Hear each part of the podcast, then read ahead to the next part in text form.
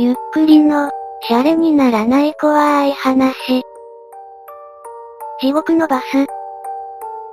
2チャンネル、シャレコ忘れにて地獄のバスに乗った者が現れた。仮死状態になって閻魔様に会ってきたとかそんな話でしょうか。小学校の修学旅行でのことだった。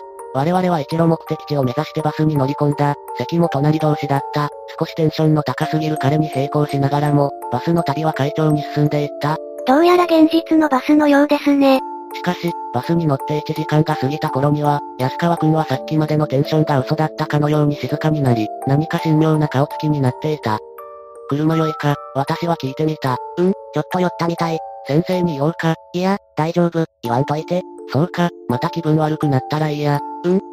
まあ彼が大丈夫だというのだから、それ以上の仕様はない。私も彼の車酔いに付き合って、せっかくの楽しい修学旅行を台無しにするつもりは毛頭なく、彼を放って友人らとの会話を楽しんでいた。しかしその時、突如後ろの席から警報が飛んできました。先生、和田さんが気分悪いって？突然後方の女子らの席からゲロ警告が先生に報告された。警告されたところで、先生にできるのは大丈夫、とのお決まりのセリフとゲロ袋を装着したゲロバケツを渡すことぐらいだ。特技が、もらいゲロの私としては、非常に忌々しき事態である。隣の安川くんも加わって、連鎖ゲロ、という非常事態に突入する危険性もはらんでいた。しかし、和田さんは車酔いに耐えてよく頑張った。私は感動した。ゲロハザード回避できましたね。バスは予定通りに快調に進み、ハイウェイへと突入した。ハイウェイはカーブも信号もないので、酔いが悪化することはない。私は安堵し、また友人らとのバカ話に花を咲かせていた。その時、私の隣の安川爆弾がぽつりと火花を上げた。うんこしたい。車酔いではなかったのだ。彼は一心不乱に、今にも活躍金の束縛を振り切って生まれ落ちんとする、うんことの熱いバトルを孤独に繰り広げていたのである。しかし、そんなことを告白されても私にはどうしようもなかった。もちろんバスにはトイレはなかったし、ハイウェイに乗ったばかりで次のトイレ休憩はまだまだ先だったからだ。やばい、先生に言おうか。いや、言わんといて。かの消え入るような声で彼は弱々しく訴えた。そうなのだ、小学生にとって、うんこ、という行為は、イスラム教徒が豚を食うに等しいタブーだったのだ。しかし、彼の様子を見ていると、そんなことを言っている場合ではなさそうなのが分かった。このままでは、うんこマン、が、おもらしマン、にクラスアップしていくだけだ。さらにそこからゲロハザードにも繋がりますしね。そう考えた私は、彼の抑止を振り切り、先生に、安川くんがうんこしたいって言ってます、と伝えた。わざわざ先生に接近して、小声で伝えたのは私なりの彼の名誉への気遣いであった。できる男の気遣いです。きっと先生もこっそり気遣ってくれるでしょう。しかし、先生はそんな私の気遣いに気づかず、安川くん、我慢できそう、もう出ちゃいそう、とバス中に響き渡る大声で彼に問いかけた。安川くんの恨みがましい視線が私に突き刺さる。一瞬で車内には静寂が訪れ、みんなの注意は、うんこが漏れそうな安川くん、に集まった。いますよね、空気読めない教師。先生が彼の隣の席へと移動したので、隣だった私は先生の席へと移動ができた。爆心地は避けれた。やった不謹慎だが私のその時の素直な心境はそうだ。もはや私にできることは祈るだけだったが、安川くんがうんこを我慢できますように、なんて祈ったら神様に怒られそうだったのでやめた。おとなしくことの成り行きを見守ることにした。先生は我慢できそう、とまだ問うていた。安川くんは半泣き状態で答えようとしない。私は考えていた。もしもう我慢できません、と彼が答えたら先生はどうするのだろうかと。幼い私の出したベストの答えは、バスを停車して道の端にうんこする、というものだ。それ以外に考えつかなかったということもあるが、一級さんでもそう答えるであろうベストの回答を、もしその時が来れば先生も選択するだろうと思っていた。タイムイズオーバー、そして時は来たれり。先生の我慢できる、の問いについに彼が首を、横、に振った。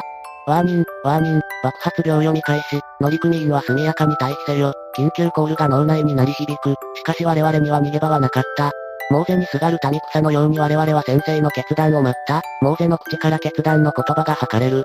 安川くんは一番前の席へ、前の席の人たちは後ろの座席へ下がって。安川くん危険物扱いで笑った。意外なモーゼの言葉に私は呆然とした。席を移動して何の解決になるのだろうかと。しかしその疑問はモーゼの手にしたものによって一瞬で書き消えた。モーゼの手にあったもの、それは、バケツ。え、嘘だろ。そう、ゲロバケツ、として搭載されていたあのバケツである。さすがにモーゼがそのバケツを何に使用線としているかは理解できた。モーゼは海を割る代わりに、ゲロバケツ、を、うんこバケツ、へと変身させようとしているのだと。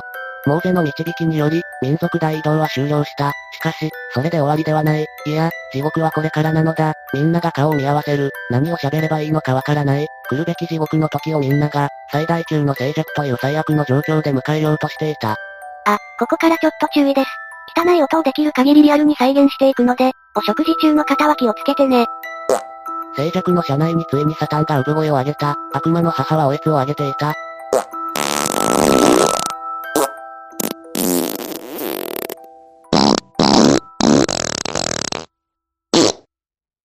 サタンがあらん限りのおたけびを上げた。おたけびとともに、車内に地獄の周期が蔓延する。この極限の状況に耐えられず、滝川くんが笑い声を上げ始めた。するとそれにつられて我慢していた者たちも一斉に大笑いを始めた。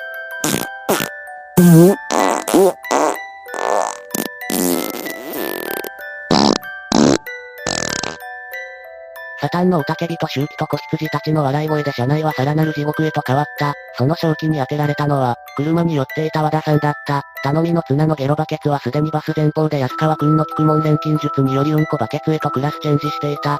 耐えきれなくなった和田さんの口から妖怪液が勢いよく放たれた。全門の狼、肛門の虎とはよく言うが、全門のビチグソ、肛門のゲロ、とは古代中国の文人も考えもしなかったであろう。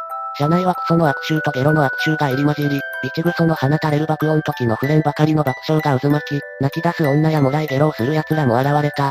うむはっはっは。うっはっは。うむはっはっは。脱粉、オート、おえつ、爆笑、激臭を乗せた地獄のバスは速度を緩めることなく目的地へと向かった。終わり。何考えてんだろうね、その先生。怖すぎ。最高。最後だけ気持ち悪かった。そのコピペ、エッチネタ板にもあったな。おおむね好評なようでした。いかがでしたか？シャレコアに貼る内容ではないと思いますが、実際にシャレにならない話ではありました。文章があまりにも脚色されている感じがあったので、もしかしたらネタかもしれませんね。ですが2チャンネルにはこんな書き込みもあります。帰りのバスでうんこしたくなり、我慢できずに背を出したら後部座席のガキが、ねえパパ、すっごい臭いよね、とか言い出して、背をしたのがバレた、と思った瞬間、すっごい匂いがバスを襲った、俺の屁じゃないよな。この悪臭は、どうやら子供がうんこ漏らしたようで、後部座席でざわつき始めた。その後のバスはゲロ吐きまくってる親父や若い女性でまさに地獄絵図のようだった。俺は窓を開けて外に顔を出しながら駅到着まで耐え抜いたよ。バスという空間では連続コンボが発生しやすいようです。あ、忘れるところでした。皆さんが気になっているであろう。汚い音の音源ですが、ご安心ください。フリー音源で拾ってきたおならの音です。なんと、おならの音素材が完全フリー、しかも商用利用、加工も可能、気に入ったらダウンロード。皆さんもおならの音源が必要になったらこのサイトをご利用ください。初めてこのサイト見た時は正直ビビりましたけどね。皆さんはこのサイトを見てどう思いましたか？間違えました。この話を聞いてどう思いましたか？ぜひ感想をお聞かせください。ご視聴くださりありがとうございました。また見てね。